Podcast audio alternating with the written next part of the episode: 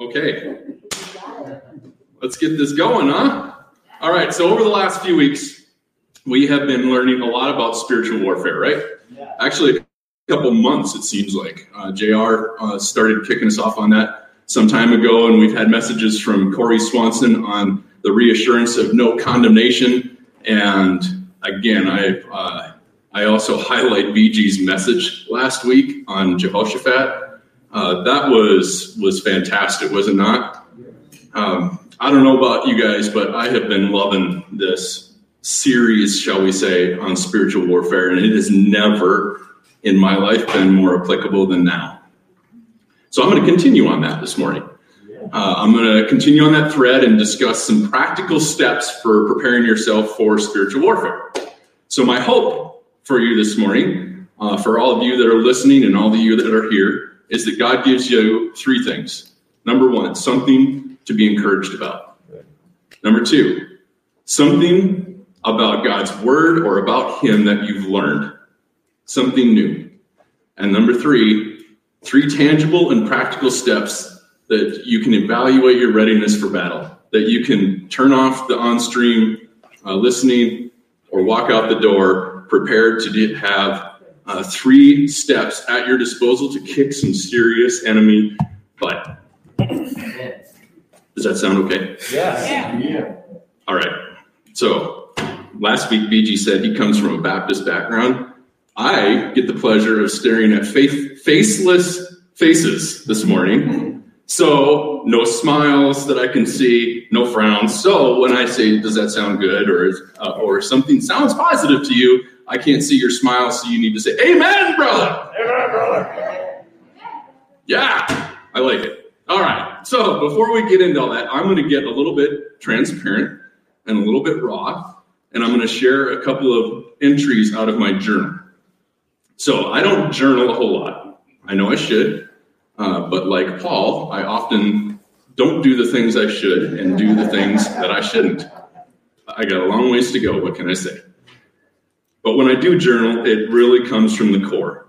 Uh, it's it's a time that I really feel uh, prompted to really communicate via pen with God. So here goes. March 18th, 2020. COVID 19 is front and center in everyone's lives right now. It's amazing how this thing is worldwide, how every country is impacted, and most countries are in some form of quarantine or lockdown. Schools have been closed since Monday here in Montana, but I've been very peaceful and calm through all of this. I know it's because my hope rests in you, Lord. Lord, continue to give me peace and comfort in this situation. Thank you for giving me the peace you've already given me. I lift this whole situation to you, Lord, and Lord, I want you to be revealed in this. April 1st, 2020. This is just two weeks later.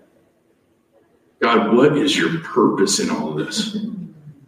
I have to admit, fear creeps in ever so slightly into my mind every now and then, and worry a fear and a worry of what the world will look like in the future, what the long term future holds. Will this ever end? What will life be like for Mila and Lindy? Those are my two daughters. Will I still have a job in the future? What will life look like? And what does it look like right now for so many people in the world?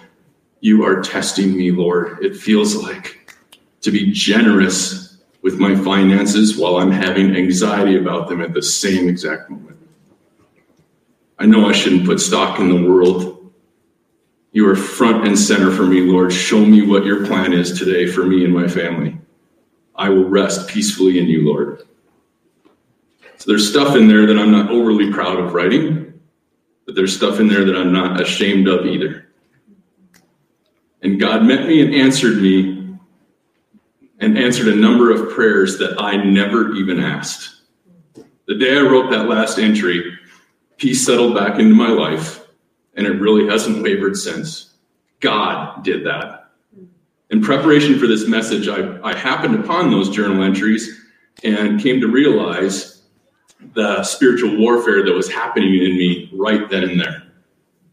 It wasn't until I looked back at these entries that I fully realized the reality of the spiritual warfare that was happening. The enemy was fighting to steal my peace and comfort in the Lord, doing everything he could to replace it with fear and worry and doubt. But I have the greatest warrior ever known and ever will be. And he won that spiritual battle. Thank you. Without me being any the wiser. That's my God. Would you agree with me that God is fighting and winning these spiritual battles in each and every one of you right now? Yeah. Would you agree with me that He has been fighting and winning these spiritual battles for a really, really long time? Yes, sir. Would you agree with me that He will continue to fight and win these spiritual battles until the enemy's ultimate and promised destruction? Amen. Yes. So, uh, what are some practical steps that we can take for engagement in this spiritual warfare? Should we sit around and let God fight the fight and do nothing? Ephesians 6 says, Take a stand against the devil's schemes, stand your ground. That is a far cry from simply praying that God takes care of it. We must do our part for ourselves and for each other. Who here thinks it's more effective to fight as a team than all by yourself? Show of hands. Team. That's right. In the, is the body of Christ a better and more effective army united or divided? United, right? To reinforce that, let's look at some scripture, see if that works. There we go. So I'm going to, for the benefit of those that are just listening online, they can't see this. So I'm just going to read them very quickly. That went too fast. There we go. Colossians 3 12, 14, 2 Corinthians 13 11, Romans 14 19, 1 Corinthians 1 10 to 13, Psalms 133 11, 1 Timothy 2 8, Ephesians 4 1 to 5, 2 Chronicles 30 12, John 17 20 to 23, Ephesians 4 13, and Colossians 2 2. Hopefully, you get the point. There is a lot of scripture, aka the truth, about a united body, one that is not divided. Let's look at close, closer at a couple of these. And I'm going to set the context first on Ephesians 4 1 to 5. Paul wrote this letter to the city of, or to the believers in the city of Ephesus. So Ephesus was this really critical port uh, in uh, that time that had a lot of success and a lot of financial, well, a lot of financial success. But it was a city rife with promiscuity, idol worship, earthly philosophies. Paul wrote this letter of encouragement to the believers in Ephesus to reinforce that their identity was different than the culture of the city. Does that sound familiar? Here's what Paul says As a prisoner for the Lord, then, I urge you to live a life worthy of the calling you have received. Be completely humble and gentle. Be patient, bearing with one another in love. Make every effort to keep the unity of the Spirit through the bond of peace. There is one body and one Spirit, just as you were called to one hope when you were called. Let's flip over to John 17, 20 to 23, and I'll set the context again. Jesus is in the last days of his mission. He's preparing to return to the Father. It's in those moments that he prays for himself and his disciples. And then he prays for you and me. Let that marinate for a minute. While he was about to go to the cross and be crucified, he was with his closest of closest friends, and he took the time to pray for you and me. Let's take a look at that prayer.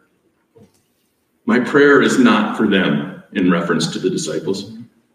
I pray also for those who will believe in me in this message that all of them may be one, Father, just as you are in me and I am in you.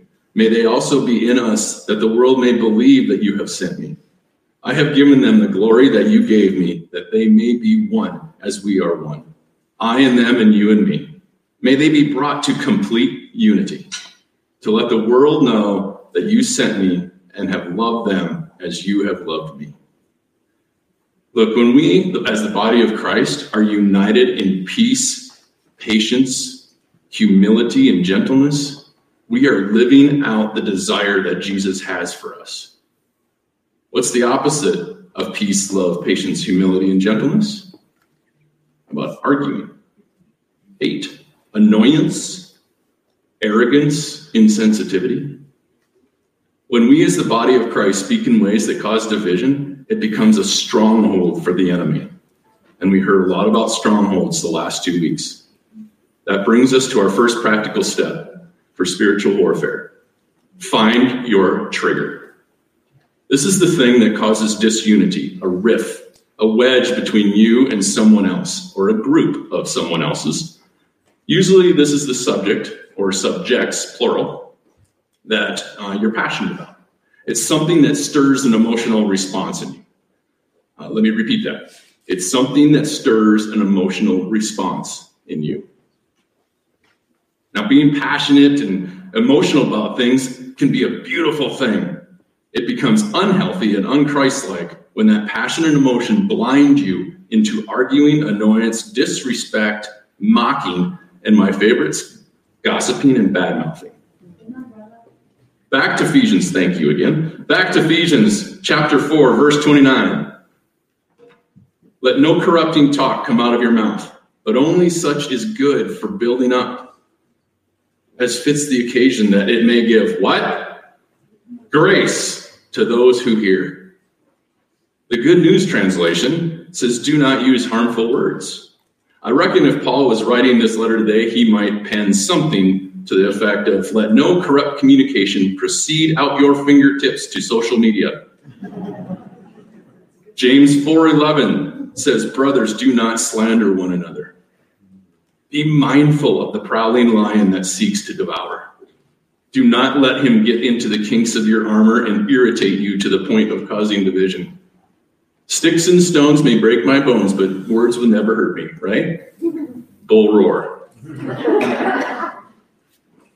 words will slice and dice and eat at our relationships and our unity. And I am confronted by my own sharp tongue more than I care to admit, you guys. I catch myself having conversations about what I feel is someone else's incompetence or illogical thinking. And it's not edifying, it does not minister grace. I have been an unfortunate witness to my own scoffing, arguing, and mocking of others. This is not the heart of God. It is the lion lurking and baiting me. And when I catch myself having these conversations, I ask myself, is this building them up? Is it encouraging? Is it ministering grace? My wife Holly uses this phrase that she's been teaching our girls from day one dare to be different. That phrase is so applicable here. I offer this practical step to you dare to be different than the world. When you're about to comment or post to social media, or you're engaged in a conversation with someone, anyone, Stop and ask yourself this question Is what I'm saying about to be helpful for building those up in need and ministering grace? Be mindful. Respectful discussion is one thing, disgust, mocking, and insults are another thing. Be mindful of the wedge. So I offer you seek out your trigger. We must be united if we are to win this spiritual war we're in. When we exhibit unity through peace, love, patience, humility, gentleness, we let the world know that God sent Jesus and that he loves them even as he loved his own son. Good. And when we do that, we struck, strike a mortal blow to the spiritual forces of evil. Yes. We kick the devil's butt. Amen. Number two practical step find your time all right. So, what is the most valuable time of day for me?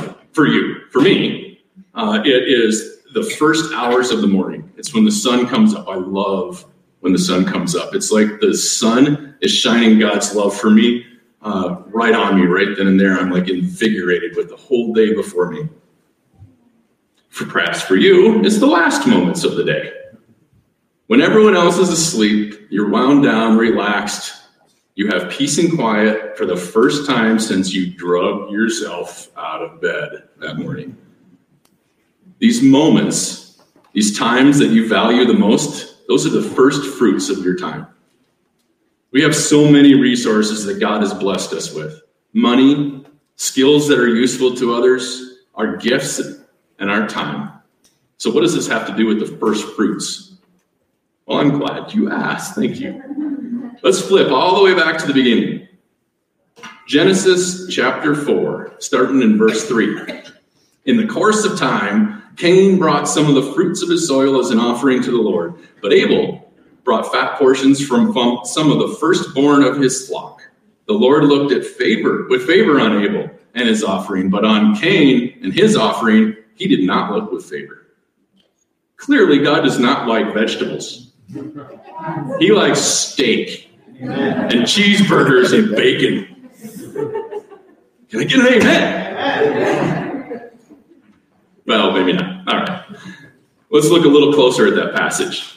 Abel brought portions from the firstborn of his flock. These were the best and most valuable portions of his flock that he gave to God. He prioritized God by in bringing this offering. His brother, on the other hand, did not choose the best to give. He simply gave a portion. And by God's response, it was likely the leftovers. It had nothing to do with fruits and vegetables versus meat. In my NIV translation, the word first fruits is used 30 times. Firstborn is mentioned 107 verses. Nearly all of these are in reference to the value and importance that these firsts are to God and to God's people. Passage after passage discusses honoring God by offering these valuable firsts to Him. Perhaps put the simplest, Proverbs 3 9 says, Honor the Lord with your wealth, with the first fruits of all your crops. It's clear we are to offer God, by honor God, by giving Him the best of what we have. Today, most apply this concept to their money. Set aside 10% of, of their paycheck before paying any bills or putting anything in savings. I contend that this concept applies to everything in our lives especially these days when our time becomes more and more valuable with the busyness of life. Our, we have the opportunity to honor God by giving Him the best moments of our day, the first fruits of our time. And what is our reward? Our reward is the closeness of God. James 4 8 says, Come near to me, come near to God, and he will come near to you. When we spend time with God, we draw near to Him and He draws near to us. Spending time with God keeps us connected, it keeps our skills honed. BG talked last week about a great example uh, of knowing Scripture and using that as a resource in spiritual warfare. He used that example of Jehoshaphat and how he Jehoshaphat used his knowledge and the promises of God to win a seemingly hopeless battle. And if you haven't heard it, I encourage you to go back and listen to that message. I also encourage you to carve out some of the best moments of your day to spend with God. If you aren't doing that now, give it a try. Commit to 10 minutes of the best part of your day and spend it with God. Read His Word, worship Him, talk to Him, and listen. Matthew 6 6 says, when you pray, go into your room, close the door, and pray to the Father who is unseen. Then your Father who sees what is done in secret will reward you. Mark 135 says, Very early in the morning, while it was still dark, Jesus got up, left the house, and went off to a solitary place where he prayed. Jesus Christ, the Son of God, consistently set aside time to spend with his Father. He prayed and was encouraged and strengthened by it. I attest to you, I guarantee I need encouragement and strength from God a whole heck of a lot more than Jesus did. So if he carved out alone time, the best time to spend with God, I'm sure is heck going to do it. Let's relate that back to spiritual warfare. Going back to James chapter 4. Submit yourself to God, resist the devil, and he will flee from you he will flee from you. When we spend time with God and submit ourselves to Him, the devil doesn't stand a chance. That becomes a spiritual warfare victory. Number three, practical step find your weapon. Each of us has been given weapons in spirit to use in spiritual warfare. A few weeks back, Jason Harris gave us a fantastic message on the armor of God. it's weapons that we all have been given to use in warfare. It's our job to become masters at using them. In addition to these weapons, God has given us particularly effective weapons, or weapon or weapons, plural, and these are often referred to as gifts. Ephesians 4 11 to 12 says, It was He, it was He who gave some to be apostles and some to be prophets, some to be evangelists and some to be pastors and teachers, to prepare God's people for works of service, so that the body of Christ may be built up. In Romans chapter 4,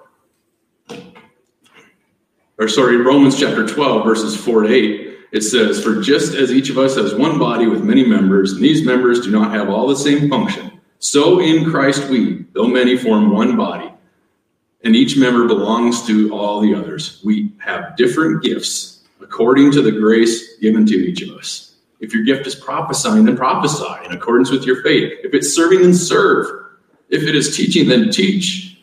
If it is to encourage, then give encouragement. If it's giving, then give generously. It's to lead, do so diligently. If it is to show mercy, then do it cheerfully. We have each been given gifts and weapons. We are reassured in 1 Corinthians chapter 12 that we all have a part to play in the body of Christ. We now must learn to use these weapons like a master. Work, hack, chop, pound, crush the enemy. A weapon left in its scabbard is useless. It must be wielded. For some, their weapon is prayer and intercession, like my wife Holly. For others, it's boldly speaking and demonstrating the power of Jesus Christ, like my friend Connor. It could be leadership by speaking out against division and negative talk, like our leader, JR. For still others, it's leading in worship, like the ones you saw today Jeff and Jenny and Hannah, Mike, Brent. We've seen some wield the weapon of prophecy, like our friend Clem Ferris. And still others, it's mentoring the next generation, like Jane Anita Shirley or Jonas and Amy Candy. Bottom line, our gifts are weapons, and we all have them. They are the activation of God's desire for his people, and the enemy is crushed by it.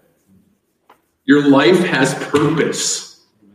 Listen to that again. Your life has purpose. Use your weapon to shine the light of Jesus. In Matthew 5 16, we find Jesus telling us, Let your light shine on men, that they may see the good deeds and praise your Father in heaven. Seek to find your weapon. That's where the previous step, find your time, comes in. Then grab hold of your weapon, pull it from the scabbard, and start swinging. Be mindful not to swing recklessly. swing with precision and skill. Press into God and let Him teach you how to use your weapon effectively. The world is in desperate need of as poor Christian weapons in this spiritual warfare. We, as a body of believers, are in desperate need of each other's weapons. Amen. In these days of uncertainty, helplessness, hopelessness, and anxiety, spiritual warfare we have been learning about is in full engagement. I implore you, rise up. Rise up as children of God. Wield the weapons that God gave you. Use them to thwart the enemy's schemes and use them for the advancement of king, his kingdom. Amen? Amen? Amen? Yes. Going back to the beginning, my hope this morning was that you received three things something that encouraged you. For me, that encouragement came from the reassurance that God is continually fighting and winning spiritual battles on my behalf. I, asked, I hoped that you would learn something new about God or His Word. Perhaps that was how his your time can be your first fruits offering, or how your gifting can be your weapon. And I offered that and hoped that you would get three tangible and practical steps to evaluate your readiness for battle. What were they again? Find your trigger, find your time, and find your weapon. Look, if you're listening this morning and you're feeling overwhelmed by the spiritual warfare that's happening right now, and you're promise to, or you're prompted to welcome Jesus into your heart, if you want the greatest warrior of all to be fighting for you, I encourage you to take action. Take a stand in your life here and now. God longs for the heart of his children and desires you to accept his son, Jesus Christ, as Lord of your life. If you feel stirred about this, don't delay. We would love to talk to you. We're going to have a prayer team up here to my left to talk to you. In fact, if they could kind of work their way up there right now, that'd be great. They will answer questions that you have and pray with you. If you're listening online, our church contact information is available on the website. Give us a call, send us an email. Don't delay. If you already have Jesus in your life, but you need some prayer and helping get better positioned for spiritual battle, our prayer team would love to talk to you about that too and pray with you. All are welcome. I'm, I'm going to close by doing something a little different. Um, instead of having you stand and pray with me, I'm going to have you stay seated, and I'd like you just to position yourself to receive an offering, to receive a blessing. I just want to pray a blessing on you this morning. Heavenly Father, thank you. Thank you for this body that is before you. Thank you for the activation of weapons. Thank you for the gifts that you give. Lord, I pray a blessing on this body right now. I pray that your face shine on them, Lord. That your favor be with them, Lord. And when the oceans rise and the storms come, Lord, shower your favor on them, rise them above the waves. Settle peace into their lives, Lord. May they be blessed spiritually, physically, financially, Lord. shower blessings on this body this morning. We welcome you into this place by the power given to us through your Son, Jesus Christ, to pray. Amen. Amen. And thank you, Ryan.